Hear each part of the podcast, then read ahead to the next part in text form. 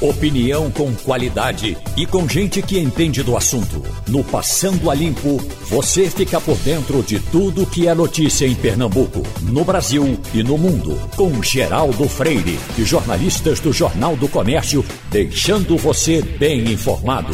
Passando a Limpo. Eita, hoje é 16 de fevereiro. É terça-feira terça-feira de carnaval. Terça-feira de não carnaval. e nós. Deixa eu ver aqui. É vermelho, viu? Quer é. dizer que é feriado. Seria feriado, né? Seria ponto facultativo, uhum. porque é, é, não é feriado, exatamente. É bom que se lembre que oficialmente a data não é feriado. Inclusive, em alguns estados que não tem essa tradição que a gente tem do, da folia, né? É, não, não param, né? Uhum. Continuam normalmente. Mas você viu como é. A, a... Ontem nós conversamos com o doutor Marcos Alencar e ele disse que uh, vai pelo hábito também, né? Se, se, você dá folga, por exemplo, empregada doméstica, você libera toda sexta-feira durante dois anos e um dia você diz, olha, hoje... Lascou. Não, não pode mais. A não pode mais. A vida inteira, tudo, Na verdade, Geraldo, tudo isso é uma questão de o que é que o, o, os tribunais entendem. Porque é, é óbvio que existem argumentos para os dois lados. Né? Qual é a, a, a, o entendimento majoritário? Né? Principalmente é. num caso como o carnaval, que você não tem o país inteiro na mesma vibe. Você pode ter entendimentos, principalmente nos tribunais superiores, bem uhum. diversos do que a gente tem aqui. Mas é. o entendimento da folhinha uhum. é, é, de que hoje. É Só a folhinha pernambucana. É, entendeu? Que nem, que nem o frevo. Acho que não. Mas a, essa folhinha sua, Geraldo, é aquela folhinha religiosa, não é isso? É, é. é católica. É, mas então, é o intrudo o, católico. Né? Exatamente. Né? Então o, o, carnaval ele faz parte do calendário católico. Uhum, exatamente. Como amanhã, a quarta-feira um de cinza. Isso. Que se chama Dia Santo de Guarda. Olha, quarta-feira de cinza não foi cancelada, não, viu? Só a propósito, tá? Uhum. Vai ter quarta-feira de cinza, porque normalmente a Igreja Católica faz o início da campanha da fraternidade, né? Tudo não sei mais. se vocês e notaram, uma... passando a limpo tem Wagner Gomes tem Maria Luísa Borges e tem Romualdo de Souza. Aí eu queria, eh, até aproveitando, e perguntar, por exemplo, Wagner, você escuta a rádio como? por que aparelho você escuta a rádio? Qualquer aparelho, Geraldo. Eu escuto no rádio tradicional do carro.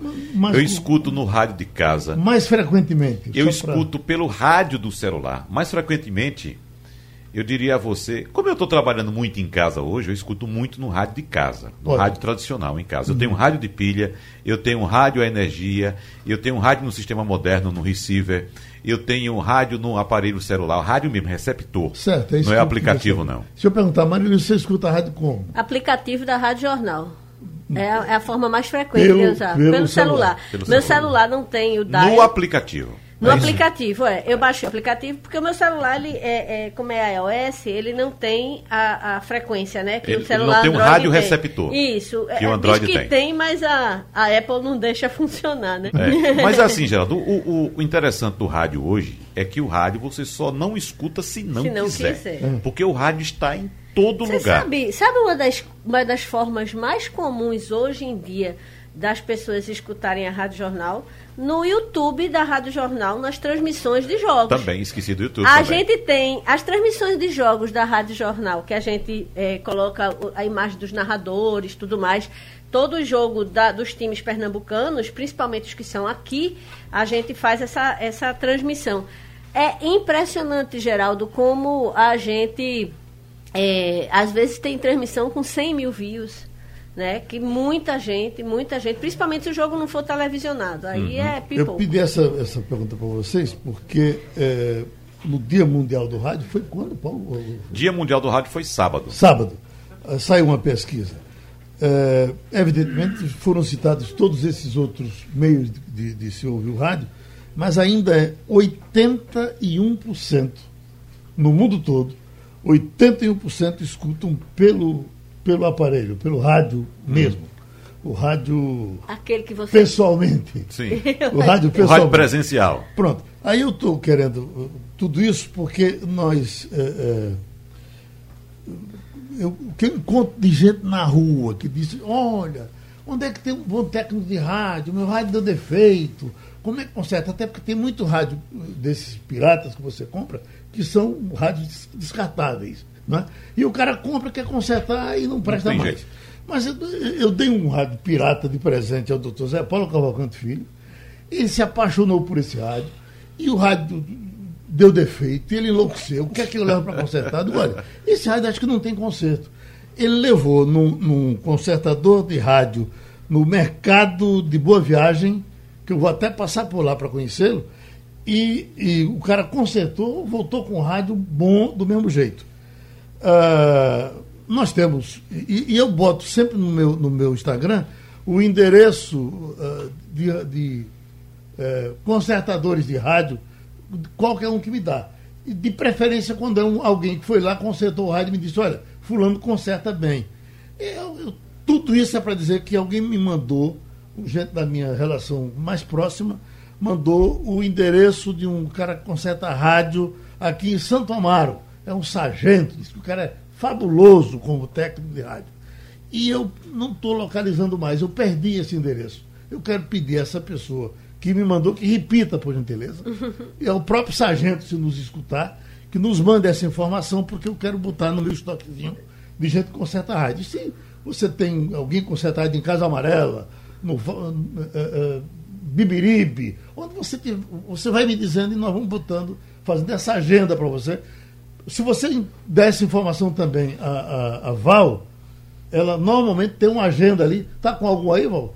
De, não, só para só saber. Tá com, pronto. Então, quem quiser saber as coisas, é conserta o rádio. O Val tem, faz também essa agenda para quebrar o galho das pessoas que nos escutam. Geraldo, já que você deu todo esse serviço maravilhoso aí sobre o, o rádio analógico, né? Queria dar uma palhinha também sobre a presença da Rádio Jornal nos meios digitais. Eu falei aqui do YouTube, mas o site da rádio, o, o, o, streaming do site da rádio é muito ouvido. O aplicativo da Rádio Jornal tem algumas dezenas de milhares de pessoas que acompanham a rádio por ele. E a, falei do YouTube, é, a gente está nas plataformas de podcast com todos os principais programas da rádio, além de alguns programas exclusivos no digital. E eu gostaria também de citar que a gente acabou de criar um perfil no Clubhouse, que é a nova rede social exclusiva de áudio que está bombando pelo mundo afora. A gente já está com um perfil, fazendo alguns testes, em breve novidades. Meu Muito prezado bem. André Vieira, você nos escuta em Moscou. Você certamente está nos ouvindo pelo seu celular, não é isso? Olá, bom dia, Geraldo, tudo bem? É, na verdade, eu estou em Krasnodar, né, no sul da Rússia. Para mim tudo é Moscou, tá certo? Você está em casa, dá, é? É, nesse momento eu consegui regressar a casa após um processo longo, mas eu consegui porque o trânsito muito lento, é, as estradas praticamente intrafegáveis e consegui chegar em casa após uma longa epopeia hoje. Sim, tudo isso por conta do frio, rapaz, do gelo, não é isso? Exatamente, Geraldo. É, tivemos o início de uma frente fria na última sexta-feira aqui na Rússia e que despencou as temperaturas para casa de menos 10 graus aqui na minha cidade e em cidades como Moscou e Kazan já foram registrados, registradas temperaturas como menos 20, menos 25, acompanhadas de muita neve, Sei. o que inviabilizou a vida de todo mundo. Então, problema no, no, no, transporte, eu, eu estava acompanhei com o doutor Hermes Wagner um recado que você estava mandando. Eu fiquei com pena de você, você tremia o queixinho aí de, de, de frio. E você até que é, suporta frio. Eu vi você num, numa foto aí num jogo, você quase nu no campo, sem nenhum problema com, com gelo. Mas o gelo agora, agora passou da conta, não é isso? Exatamente, Geraldo, exatamente. E veio acompanhado de muita neve, né? Então que fica impossível até para os órgãos públicos de limpeza pública é, retirarem a neve do, dos caminhos. Hoje, por exemplo, as universidades, as escolas e repartições públicas cancelaram seus expedientes até o começo da próxima semana. Eita. Pronto, eu, eu só estava querendo que você passasse para a gente o que está tá fazendo calor aqui. Nada melhor do que você estar tá no calor, ouvindo alguém falar de frio, que aí você diz, bom, ainda bem que eu estou no calor. É, Uma dúvida com, com o André, por favor, porque, André, a gente estava falando de rádio aqui, do rádio analógico, e você está falando com a gente com uma qualidade impressionante aí do outro lado do mundo, da Rússia. Você, evidentemente, está utilizando internet. Acredito que ainda seja internet 4G. Mas qual tipo de conexão que você tem aí? É o 4G do seu aparelho smartphone? É o Wi-Fi? Qual a conexão você utiliza? Então, em relação à conexão 4G de internet, eu acho que até muitos da, da, da própria rádio tiveram essa experiência aqui em 2018. É, a internet aqui 4G é de uma qualidade impressionante. É Por exemplo, nesse momento, eu estou tendo problema com o Wi-Fi da minha casa. E eu estou utilizando o 4G para falar com vocês. Uhum. Uhum. Veja que coisa. 4G tá de verdade. Veja, veja, observe, Geraldo. É Exatamente. É Quando a gente tiver uma qualidade similar, o quanto o rádio ainda tem a crescer. Uhum. Imagine quando chegar o 5G, que a gente vai perder, é, é, felizmente, esse delay que nós temos, esse atraso que nós temos. Né? Clubhouse né? não tem delay, viu? Fiquei, no veja teste ontem, fiquei impressionado. Então, não tem delay. Parece, toda... que, parece que André não tem delay, não. Não, praticamente não tem. Uhum. Praticamente não tem. É muito, muito pequeno. Muito pequeno e praticamente imperceptível. Agora, o que eu quero dizer é o seguinte, que quando chegar essa tecnologia, veja que toda tecnologia que chegou na história do centenário do rádio, toda a tecnologia que chegou só fez se associar ao rádio, ajudar o rádio. É Quando chegar o 5G, vai melhorar é. ainda mais. A parte ruim, Wagner, é que no Brasil o acesso é muito desigual. Você vê, André não está na capital, está numa cidade no sul da Rússia uhum. e a qualidade do 4G é maravilhosa. Se você chegar em qualquer cidade do interior do Brasil, se você conseguir Acabou. um 3G, né? mais ou menos, você tem que ficar feliz. E Maria é Luísa, é eu tenho um adendo a fazer que, por exemplo, a cobertura é tão boa que muitas vezes eu vou. É, porque aqui na cidade que eu moro tem uma, uma ecologia muito forte e tudo isso. E muitas vezes eu vou para cachoeira, é, montanhas, esse tipo de, de passeio. E a internet, por incrível que pareça, funciona nesses locais. eu consigo subir fotos no Instagram, é, falar com a família, tudo isso. Uhum. Tá bom, André. Então que o frio passe logo para você ficar quentinho, porque quando tem frio, você mergulha debaixo da cama e a gente tem dificuldade de lhe achar, tá certo? Então, Geraldo, um abraço. Ah, pronto, Moreno. Eh, eh, nós tivemos outra vez o seu filho aqui conversando com a gente. Passando a limpo, recebe o prefeito de São Benedito do Sul, o prefeito Juninho Amorim, é do Avante, e sentiu certamente a repercussão da matéria que nasceu no Jornal do Comércio do domingo. Ficamos encantados com a matéria de Leonardo Vasconcelos. Eh, tratamos dela ontem aqui. O prefeito, o, o, o senhor estava no, no, Recife quando, quando nos ouviu ontem ou uh, estava e está em São Benedito agora? Bom dia, Geraldo. Bom dia, Wagner, Maria Luísa, Romualdo, a todos os ouvintes da Rádio Jornal, em especial aos São Beneditenses. Eu estava, Geraldo, a caminho do Recife, uma segunda-feira de não carnaval, como o Wagner falou há pouco, né? Uhum. Em que a gente tinha duas agendas importantes. Uma na Secretaria de Turismo, com o secretário Rodrigo Novaes, e logo depois com o doutor José Neto, chefe da Casa Civil. Certo. Hoje estou, estou em São Benedito, estou em casa, né, como não, não tem carnaval, mas a gente está em casa trabalhando sossegado. Olha, que a internet de São Benedito é boa também.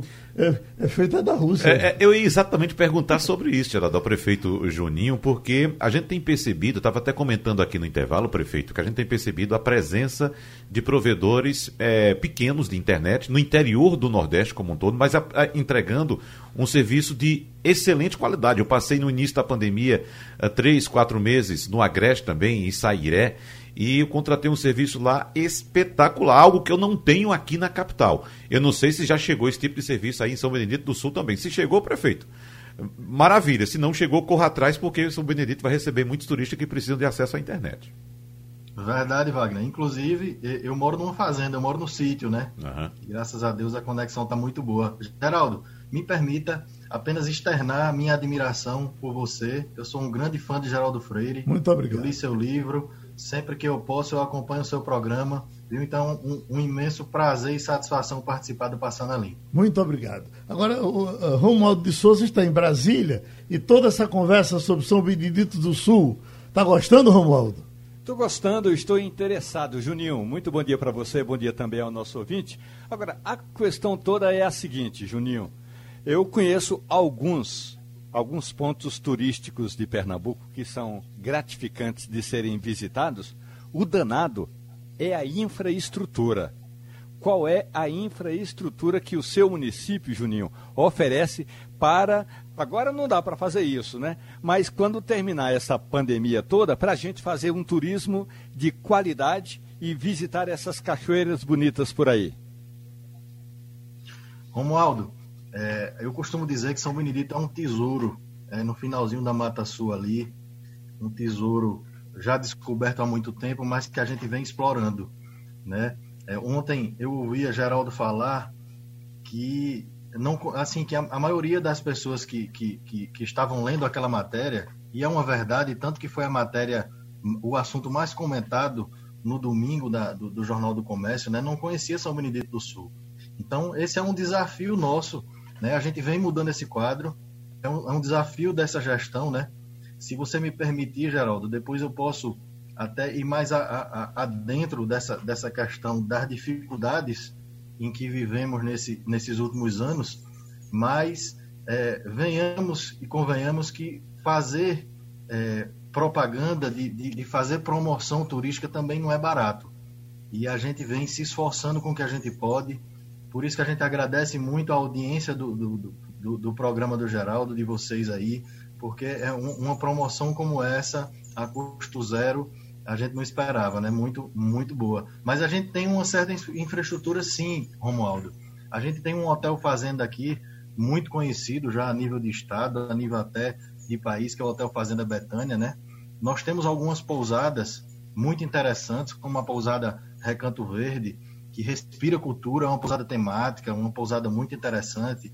Temos a pousada Flor do Campo também, então a gente tem já, já, já uma estrutura e a gente vem recebendo muito bem, apesar do, do da pandemia em que atravessamos, né, a gente vem praticamente com, com, com, com esgotadas as vagas nos nossos hotéis e pousadas, tendo como limite né, os parâmetros da, da pandemia. Agora, quanto, quantos habitantes? Vem buscando Oi, Geraldo. Quantos habitantes tem São Benedito?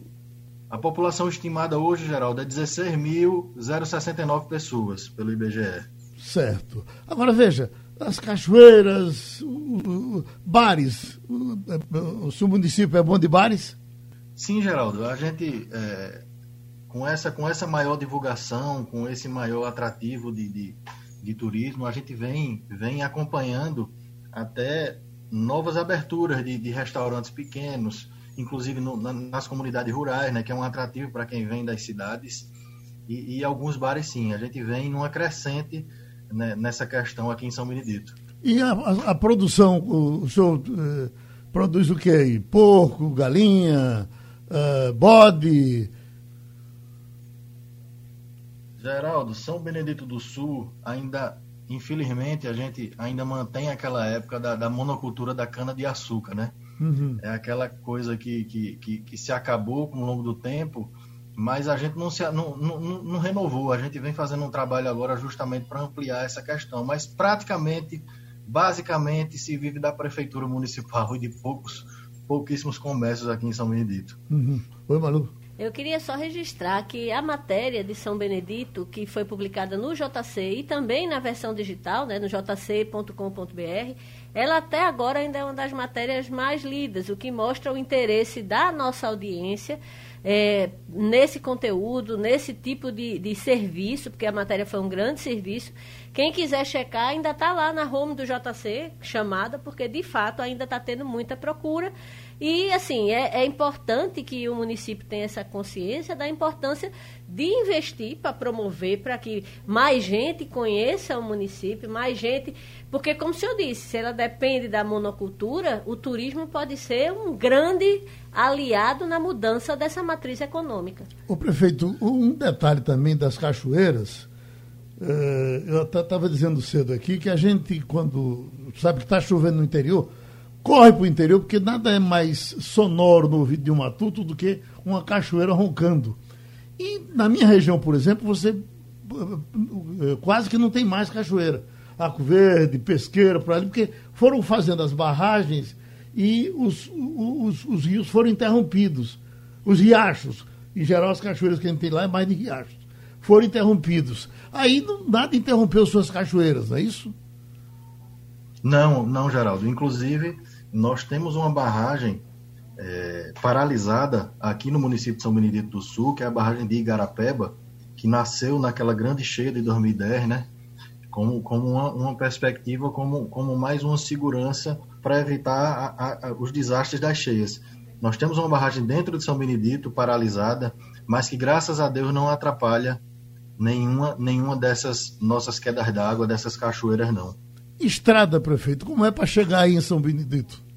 Geraldo, quem vem do Recife, da capital, vem pela PE, pega a 101 até Palmares, né? De Palmares, segue na PE 126 por 50 quilômetros mais ou menos até São Benedito do Sul. E por Caruaru, vem pela 232 até Caruaru, se eu não me engano, ali a 104 até Quipapá, de Quipapá para São Benedito, 10 quilômetros. Uhum. Em média, 174 quilômetros da capital nós estamos.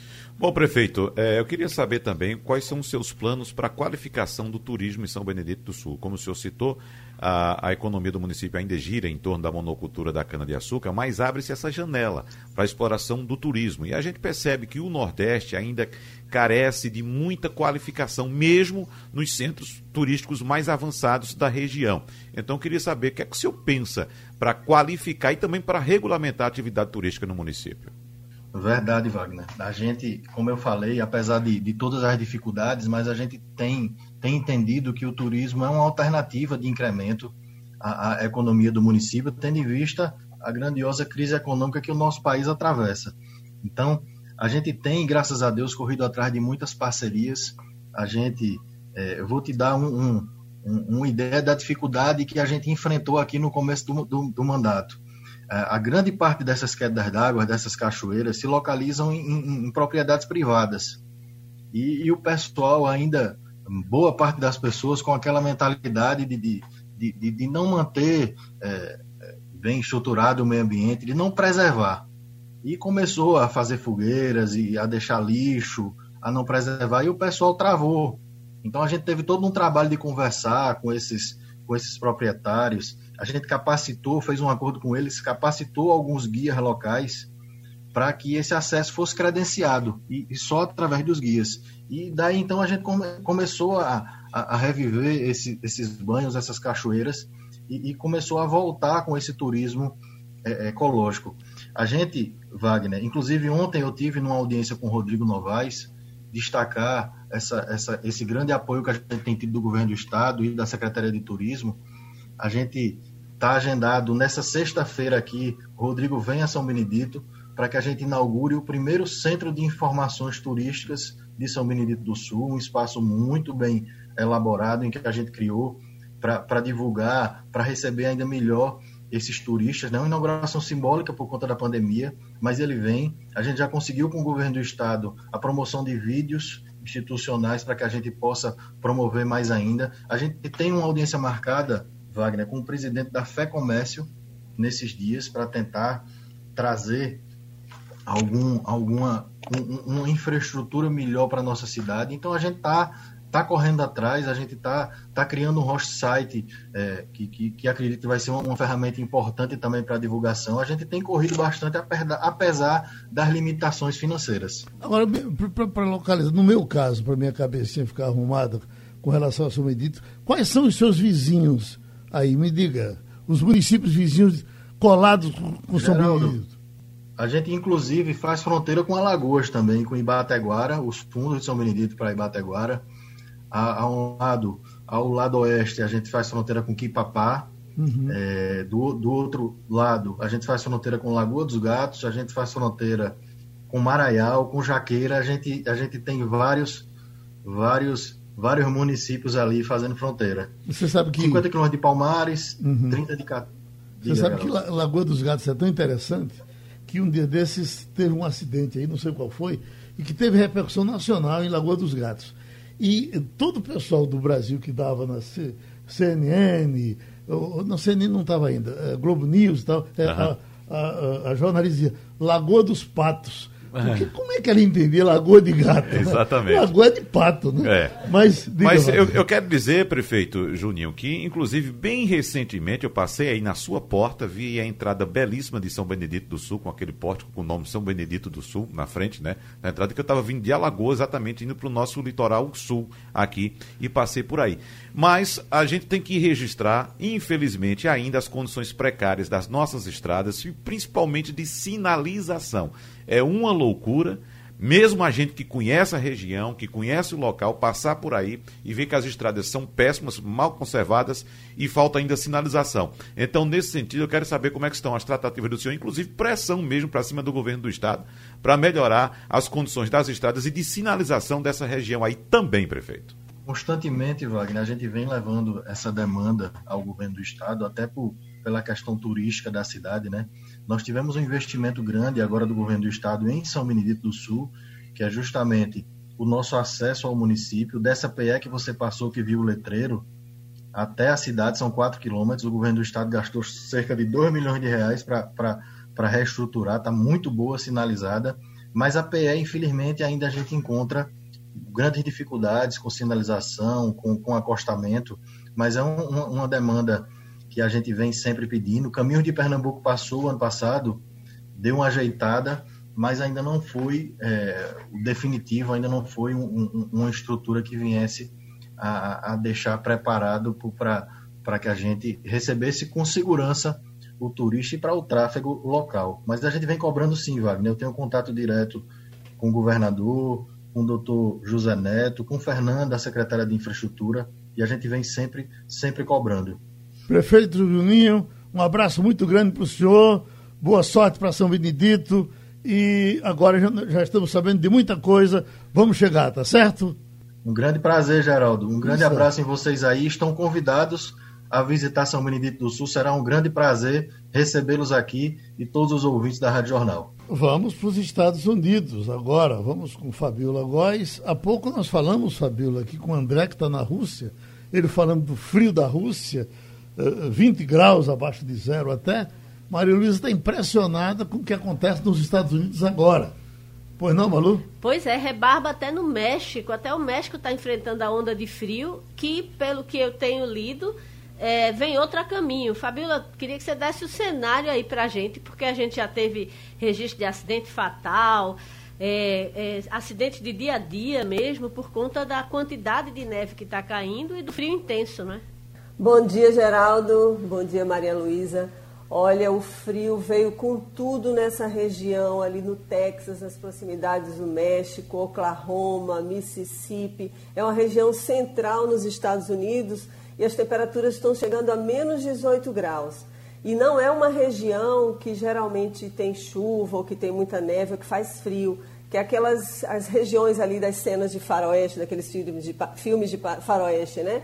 Que tem sertão. Então, eles estão sofrendo muito desde a semana passada, com vários acidentes de trânsito, com até agora 11 mortos. Ontem, mais de 200 milhões de pessoas foram afetadas pela neve, pelo frio. 5 milhões ficaram sem energia. Aí você imagina um frio desse, não poder usar calefação, né? poder usar um aquecimento em casa. Realmente a população tem sofrido muito. Aqui em Washington a temperatura está 4 graus, não está tão frio assim como lá, mas mesmo assim essa onda de frio está sendo muito forte. Fabíola Góes, a última repercussão que eu vi importante com relação ao governo uh, americano, ao governo de Biden, era com relação ao excesso de medidas provisórias que ele estava baixando. Já perto de 20 ou mais de 20, teria superado os outros, e isso estava levando ele até algumas críticas, inclusive do parlamento. É, é, repercute aí sim desse, desse, dessa forma? Isso mesmo, Geraldo. Já foram mais de 30 decretos executivos, né, que é o nome que eles dão às medidas provisórias aqui. Ele, ele realmente superou todos os outros presidentes, né, mais do que o Trump, do que o Obama, e ele tem tentado acelerar a recuperação econômica dos Estados Unidos. Ele tem apresentado medidas contra a pandemia. Né? Então, existe uma lei federal agora que determina o uso de máscaras no transporte público. Ele já determinou que aquele muro do México fosse parado, né? não vai haver a continuidade da construção. Então, ele tem apresentado realmente várias medidas provisórias, isso repercute mal, mas tem tantos problemas que os Estados Unidos precisam enfrentar que não está no cenário da mídia essa crítica tão ferrenha. Né? A gente passou agora pelo processo do Trump, né, que ele foi absolvido na semana, no sábado agora.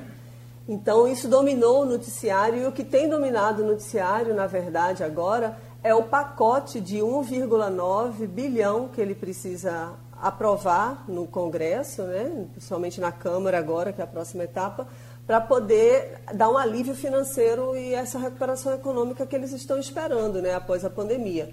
Mas essas medidas realmente são um número muito alto, teve crítica, mas não está dominando o cenário da mídia aqui agora. Ô Fabiola, uma investigação do jornal The New York Times descobriu que pelo menos seis membros da milícia de extrema-direita Oath Keepers, além de invadirem o Capitólio, forneceram serviço de segurança na véspera da invasão para Roger Stone, que é um amigo de longa data de Donald Trump. Só lembrando que Roger Stone é um criminoso condenado que foi perdoado por Trump em seus últimos dias de governo e tem longo histórico como agente político dos bastidores, autoproclamando-se um trapaceiro sujo. Então, essa investigação criminal da invasão do Congresso também está aí nos cálculos de alguns republicanos que se posicionaram contra Trump, porque ele escapou do processo de impeachment, mas pelo que se comenta, uh, uh, Fabiola, eu gostaria que você trouxesse mais elementos para a gente aqui também, é que Donald Trump certamente não vai escapar de alguma punição na esfera criminal. Oi, Wagner, bom dia. É isso mesmo o Trump não vai se livrar dos processos criminais, e são vários. Essa situação que você apresentou de que né, teria fornecido armas para esse criminoso, ele vai ser investigado, inclusive nessa investigação de invasão do Capitólio. São mais de 200 pessoas presas né, por incitação à violência e por entrar mesmo, ocupar o Capitólio. E o Trump vai responder porque o procurador aqui da, de Washington já anunciou que vai pedir assim, que seja aberta essa investigação contra ele, né? a participação dele. O Trump também está respondendo processos no estado de Nova York em relação às finanças dele, que são meio conturbadas, obscuras. Ele está respondendo também na Geórgia, porque na época da campanha ele ligou para o secretário lá do estado da Geórgia pedindo que conseguissem votos suficientes para evitar que o Biden fosse eleito no estado. Um outro processo que ele responde também é na Flórida, em que ele criou um condomínio de luxo, com casas enormes. Ele tem essa casa lá em Mar-a-Lago. E os condôminos vão processá-lo também, porque ele só poderia ficar 15 dias nessa propriedade, que foi uma norma quando eles resolveram criar esse condomínio. E agora ele também vai enfrentar esse processo dentro de casa, literalmente, onde ele está agora. Então, ele não vai se safrar desses processos criminais, né, que podem inclusive deixá-lo na prisão, porque ele não tem mais o cargo de presidente. O, o, processo de Nova York, inclusive, pode fazer com que ele vá à prisão. Então, o impeachment não livrou o Trump completamente de processo. Romualdo de Souza. Fabiola Góes, muito bom dia para você. Quando o baiano Roberto Azevedo assumiu a Organização Mundial do Comércio, muita gente aqui no Brasil e na América Latina dizia que a chegada de um baiano, de um brasileiro na OMC, iria dar uma mudada nos rumos desses acordos eh, bilaterais e no comércio entre países. Agora que se fala no nome da nigeriana eh, Inhoze Okonjo-Iweala, Todo mundo está dizendo que vai ser a salvação da lavoura dos nigerianos, dos africanos. Que novidade essa mulher tem para ser tão diferente assim, Fabiola? Romualdo, bom dia. Realmente isso é uma novidade extraordinária nessa organização, porque pela primeira vez na história é uma mulher, uma negra e uma africana que vai conduzir o comércio mundial no momento de guerra comercial entre Brasil e Estados Unidos e também da, de uma das maiores crises econômicas que o mundo participa, que é a pós-pandemia, a pandemia e pós-pandemia. Então, ela é uma mulher que tem uma experiência vastíssima. Ela ficou durante 25 anos no Banco Mundial. É uma mulher que tem uma história de vida triste, porque ela saiu da Nigéria com 18 anos, fugida da guerra de Biafra, pós-guerra de, de Biafra, que arrasou o país. Foi um movimento separatista que durou três anos e matou mais de 2 milhões de pessoas. Eu morei três meses na Nigéria e eu sei o quanto é difícil uma mulher conseguir chegar num, num cargo de expressão na sociedade nigeriana, como ela fez. Ela chegou a ser ministra de Estado durante duas vezes. Ela é uma mulher que foi formada em Harvard, tem pós-doutorado em MIT. Então, ela chega com esse poder no currículo, né, de grande experiência nas universidades internacionais e também no Banco Mundial. E ela tem um detalhe: ela foi indicada com o apoio do Biden. Ela não iria ser a diretora-geral da OMC se o Trump ainda estivesse no governo, que ele estava tentando apoiar uma sul-coreana para o cargo. E agora, quando ela entra, ela substitui o Roberto Azevedo e tem essa missão muito importante né, de, de negociações multilaterais, bilaterais também, vai interceder com alguns países, mas principalmente essa guerra comercial entre, entre China e Estados Unidos. Então, ela tem uma missão muito grande, uma história de vida muito, de muita força e é uma referência de empoderamento para as mulheres também, né? porque é uma área que é dominada pelos homens. E ela é a primeira mulher negra e africana a assumir o posto. Fabíola, um abraço para você, vá pela sombra que a gente vai correndo por aqui, tá certo? Tá jóia, um grande abraço para vocês. Estamos com o deputado Felipe Carreiras, que vai tratar de um assunto muito importante, porque nós temos encontrado tanta gente reclamando disso, e dá para pensar como é que estão vivendo as pessoas que vivem de eventos. E quantas pessoas essas pessoas empregam, a necessidade de que se resolva isso e a dificuldade para resolver. Maria Luísa, vamos começar a conversa com ele, porque você estava chamando a atenção para isso. Querer fazer uma coisa, boa vontade é outra coisa, mas como é que isso vai ser praticado? Pois é, deputado, a gente estava comentando, o setor de eventos talvez tenha sido um dos mais atingidos pela pandemia, porque tudo que é presencial, de alguma forma, deixou de ser feito ou foi adiado. E a gente não tem perspectiva real de, é, é, pelo menos este ano, algum tipo de normalidade. Sendo bem realista, a gente sabe que o Brasil está atrasado na vacinação, o Brasil daqui a pouco vai estar tá sendo proibido, o brasileiro vai ser proibido de estar tá circulando pelo mundo, porque vai ser um dos últimos países, provavelmente, a conseguir vacinar a sua população. Qual a perspectiva para esse setor? Muito bem, bom dia Geraldo, bom dia Maria Luísa, bom dia Wagner, Romualdo, a todos os ouvintes da Rádio Jornal. Importante abordar esse tema, Maria Luísa. É, se existia alguma dúvida do setor mais prejudicado, a atividade econômica mais prejudicada nessa pandemia, eu acho que agora todos têm certeza, têm convicção que é o setor de eventos. A única atividade que se preparou para voltar, quando nós tivemos aí meados de setembro, outubro, uma redução de contágio, de internações nos hospitais, é, mas é, veio uma segunda onda e o setor não voltou, o setor de eventos. Então, é um setor que está terminantemente proibido de funcionar. É um setor, Geraldo, como você estava falando aí, de empregos que gera 600 mil empregos diretos e 2 milhões de empregos indiretos. A gente não fala só para os produtores de shows, a gente fala para os músicos, a gente fala para quem trabalha com som e iluminação, quem promove eventos, convenções turísticas, é, deixa de trabalhar um carregador, um iluminador, um porteiro, um segurança, gente de limpeza, gente de decoração. É muita gente da cadeia produtiva do setor de eventos que está absolutamente parado. E o Estado brasileiro tem que ter um olhar e tem que dar uma mão. Então, o nosso projeto de lei, que está tramitando na Câmara, o 5638, que teve uma importante vitória aprovando a urgência semana que vem, a semana passada, agora cria uma expectativa de amenizar o sofrimento. Repito, amenizar, porque muita gente já quebrou, não vai ter condição de voltar, e quem está aí querendo voltar a trabalhar não tem a menor perspectiva. A gente sabe, você colocou muito bem essa questão da vacinação. Infelizmente, o governo federal não tem tido um comportamento que a população gostaria que tivesse, e não há perspectiva, a gente sabe que esse setor só volta normalmente quando tiver a população imunizada e vacinada. Romualdo de Souza.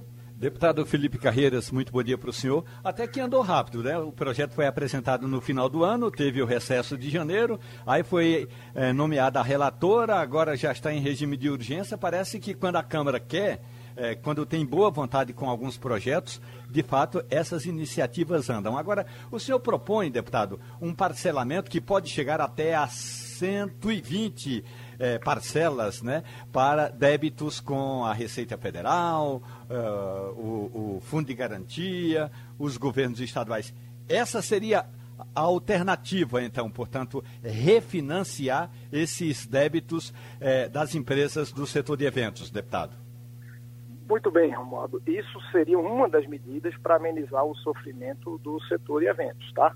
É, primeiro, é esse parcelamento, não é perdão de débito, é um parcelamento de débito. É, por quê? Porque tem muita gente que não está conseguindo pagar o que estava devendo. Alguém que parcelou suas dívidas, como é que vai pagar se a gente vai completar no mês que vem um ano sem nenhum faturamento? Faturamento zero.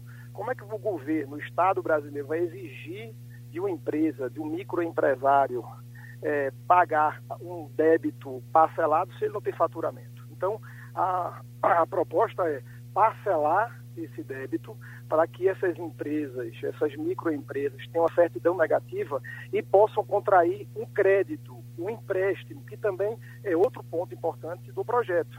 O governo federal criou o Pronamp, o Fungentur, códigos aí que os milhares de ouvintes é, da Rádio Jornal não devem nem saber que existe, foram linhas de crédito que o governo federal criou que no Brasil real não chega na ponta.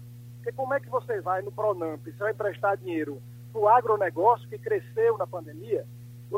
Você vai emprestar dinheiro para é, o setor de comércio que voltou de alguma forma?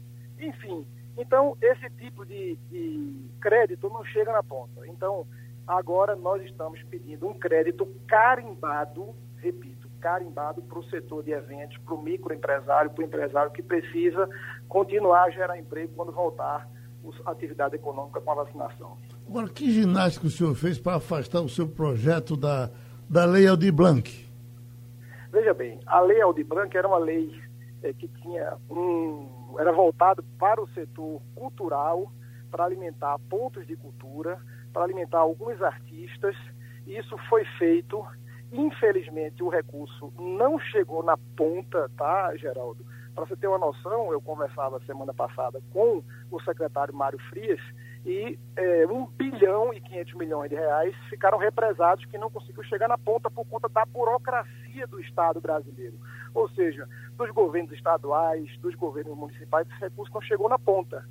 Esse nosso projeto é para o produtor de eventos, para o microempresário, para o empresário, para os artistas também, afinal de contas, quem trabalha com o setor artístico, quem empresaria o setor, setor artístico, é um produtor de eventos também. A personalidade jurídica é de produção de eventos também. Então, esses também seriam contemplados caso o nosso projeto seja aprovado, que eu não tenho nenhuma dúvida.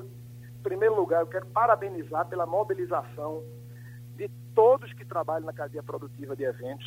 A vitória que nós tivemos na semana passada, Romualdo, realmente nós conseguimos impor uma velocidade na votação do projeto, o compromisso do presidente da Câmara, Arthur Lira, e fez ecoar a voz dos produtores, dos empresários, dos microempresários, eh, dos artistas, dos músicos no parlamento e aprovamos a urgência. A expectativa é que para esta quinta-feira nós venhamos a votar o mérito e aprovar o mérito para partir para o Senado.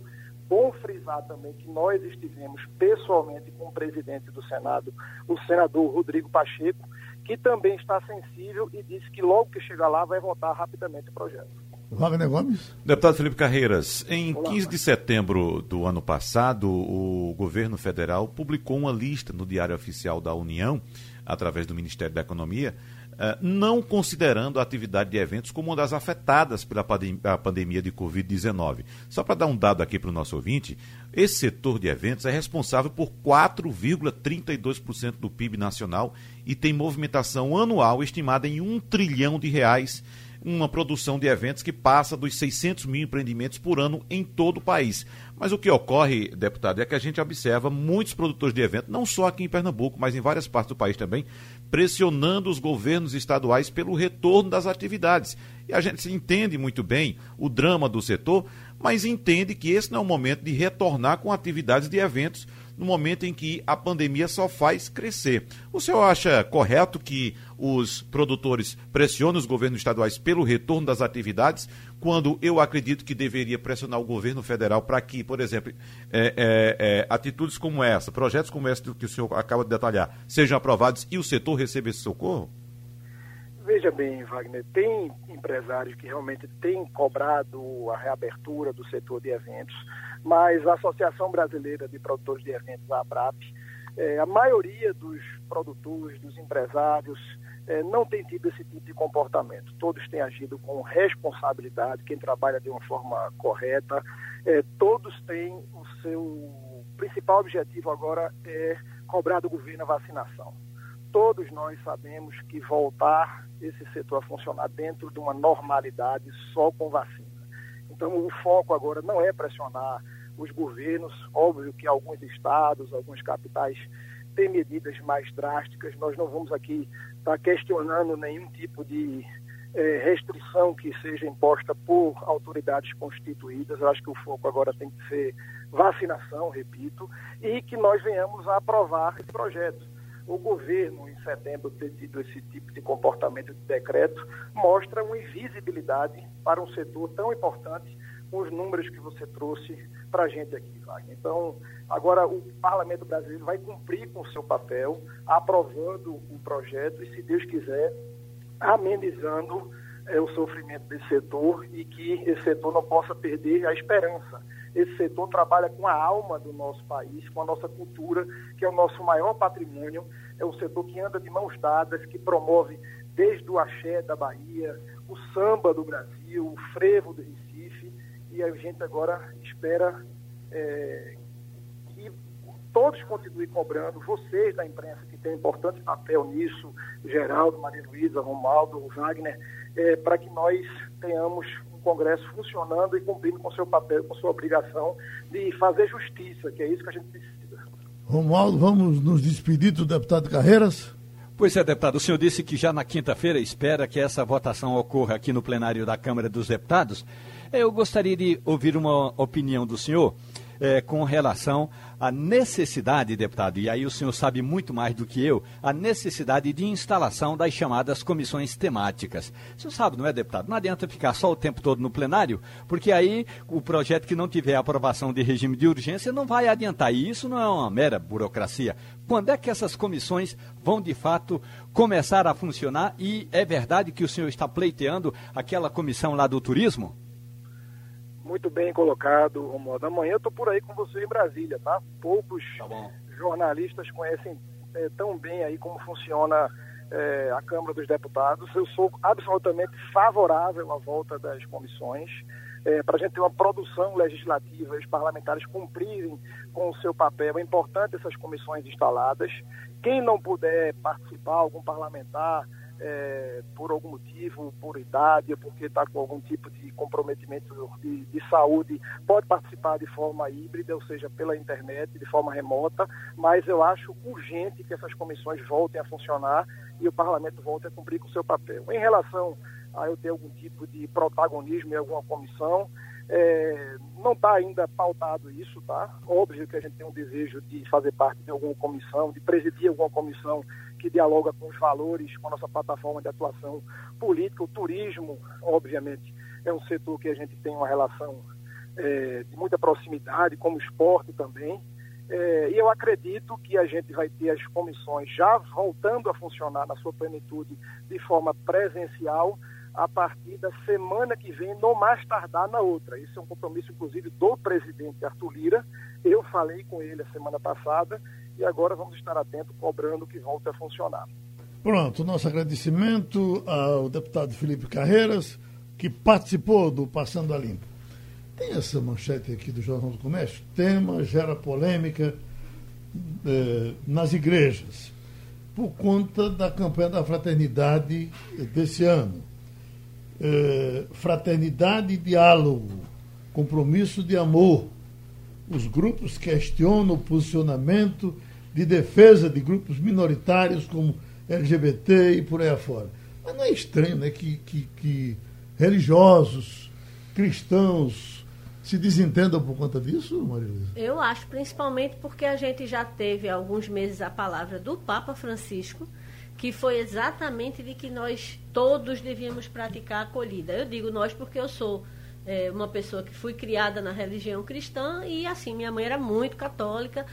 Então, você tem a, a, a palavra do pastor principal da igreja indicando a acolhida, né? indicando que você não deve julgar, está lá na Bíblia, inclusive, dizendo isso. Então, de fato, é muito estranho o comportamento. Mas, assim, no Brasil, tudo virou um, uma grande pauta de costumes, né? Tudo virou uma grande guerra com relação a, a, a se eu sou contra se eu sou a favor, se eu tolero, se eu não tolero, isso é como se houvesse um, um, movimento no Brasil para tornar esse país um país fundamentalista, né? É, é uma é coisa um meio Al-Qaeda, né? É, exatamente. Uma Al-Qaeda cristã. Ao contrário do que nós construímos, né, nos últimos anos, nas últimas décadas desse país. Pelo contrário, a gente trabalhou sempre pela tolerância entre todos os povos, todas as raças, todos os créditos, todos os costumes, enfim.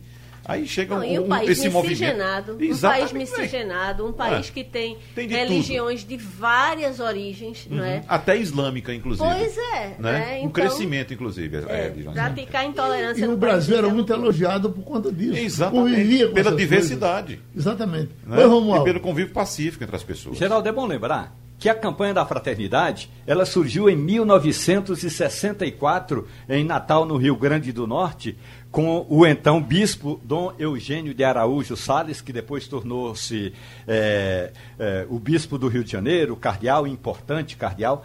E essa campanha andou o tempo todo, inclusive aí na época do regime militar, do golpe militar, e não teve problemas com o Estado brasileiro, mesmo o Estado autoritário. De repente, grupos, e aí vocês usam o termo fundamentalistas, e eu, eu usei hoje, ultraconservadores de dentro dentro da Igreja Católica que estão questionando o caráter ecumênico, portanto, que reúne diferentes igrejas, e o caráter sectário, porque está tratando de questões ligadas a gays, lésbicas, homossexuais e por aí, e por aí vai.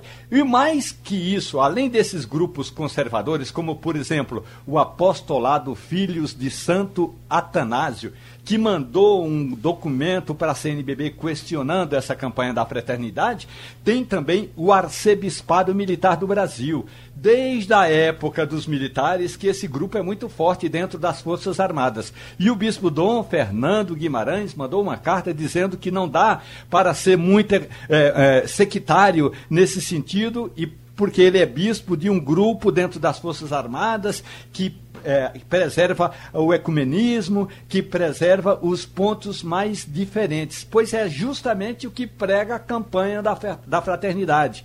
A, a laicidade, portanto, a presença também dos leigos nessa campanha, o ecumenismo, que é a presença de diferentes igrejas e os diferentes pontos de vista, porque lá o bispo reclama: ah, vocês tocam na questão da morte da vereadora Mariela uh, Franco, lá no Rio de Janeiro. Portanto, mas é fundamental tocar em vários pontos que a igreja considere que é importante. Eu acho que a campanha da fraternidade, que venceu barreiras durante o golpe militar, deve vencer esse sectarismo atrasado de alguns grupos ultraconservadores da igreja. É, só é, citando aqui o lema da campanha da fraternidade, é, tradicionalmente ela é lançada na quarta-feira de cinzas, é, o lema é fraternidade e diálogo, compromisso de amor. Uhum. Eu só queria entender aonde isso ofende Jesus Cristo, meu Deus. Exatamente. É. Geraldo, antes de encerrar, eu quero registrar aqui a minha tristeza e também do Mesa de Bar pela morte do músico Isael Caldeira, integrante do grupo Demônios da Garoa, que morreu uh, ontem à noite, vítima de Covid-19. Lembrando só que ele estava internado desde o começo do mês para tratar da doença. Tinha 79 anos, completados inclusive agora recentemente dia 27 de janeiro. Quero dizer que tive contatos com ele várias vezes, que, que o grupo participou do, do Mesa de Bar. Figura simples, tranquila, transmitiu uma paz, um grande músico, uma pessoa sensacional. Então, tenho certeza que o grupo hoje está muito triste. Eu já, já vi uma mensagem aqui oficial do Demônio da Garoa. Então, quero somente registrar essa tristeza. Eu, inclusive, Geraldo, quando eu soube da morte de um, de um músico do Demônio da Garoa, eu até pensei, até, imediatamente eu lembrei de Canhotinho, que era o mais velho, já estava inclusive afastado do grupo, mas não. Mas infelizmente é, nós tivemos essa notícia triste da morte de Isael Caldeira, do grupo Demônios da Garoa. E terminou Passando ali.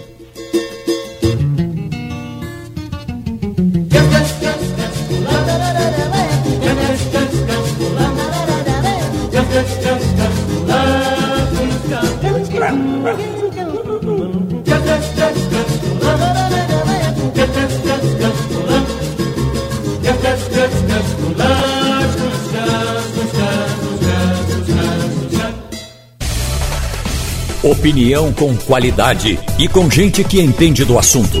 Passando a limpo.